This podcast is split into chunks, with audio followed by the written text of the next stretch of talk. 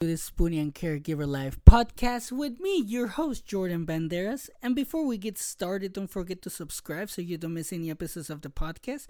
And let's go ahead and get into today's episode, shall we? When we see someone struggle, we tend to ask them if they are okay, right?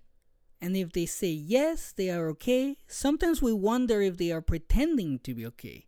At least that's what I do since my wife became ill because I have to be more observant about her symptoms. So I've been more observant with other people as well. But when we're feeling down or ready to break down, do you ask yourself if you're personally okay? And if the answer is yes, do we ask ourselves, are we pretending to be okay? I have asked myself this so many times throughout my entire life. But when I became Katie's caregiver, I had to find the answer. When her health started to decline, the answer was yes. I am pretending to be okay, which is scary because I grew up believing that not being okay is a, is a sign of weakness. And since I gave myself an honest answer, I had to figure out what I needed to do since this affected how I handle every situation in my life and I didn't want this to affect the way I was taking care of my wife. So I found the right coping skills that would work for me so I could handle stressful situations and I have talked about coping skills in another episode. But after seeing these tools like self-care, accepting my mistakes, mindfulness and other things work for other people, I decided to try them. And to be honest, they have worked for me and they can work for you too.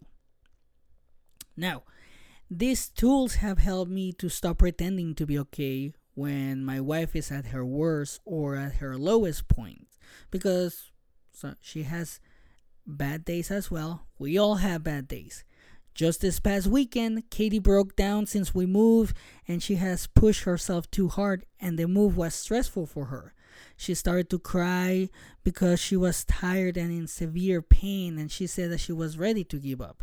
I thought that she was handling the stress very well, but she hid it so that I wouldn't notice pretty much. I didn't get mad at her because I have done the same thing. I'm not gonna lie, I have done the same thing, and probably we all do. We think pretending to be okay is helping us, but it's not because we get frustrated and angry, sad, disappointed, and all the emotions when we can't keep up with the lie. That happens to me a lot. That's why I wanted to talk about this. But when I stopped doing this and became more vulnerable with Katie, she was able to see that it's okay to not pretend to be okay anymore and we have been able to understand each other better since now. We let everything out that we uh, no we let everything out knowing that we won't judge each other which is extremely important. Knowing that it's a whole different ballgame when you're able to do that so it's okay to have bad days because that's when we can either get the rest we need or figure out what is bugging us or hurting us. But just like I did, you may have to find the right coping skills for you so you can use them when you have to answer this question again.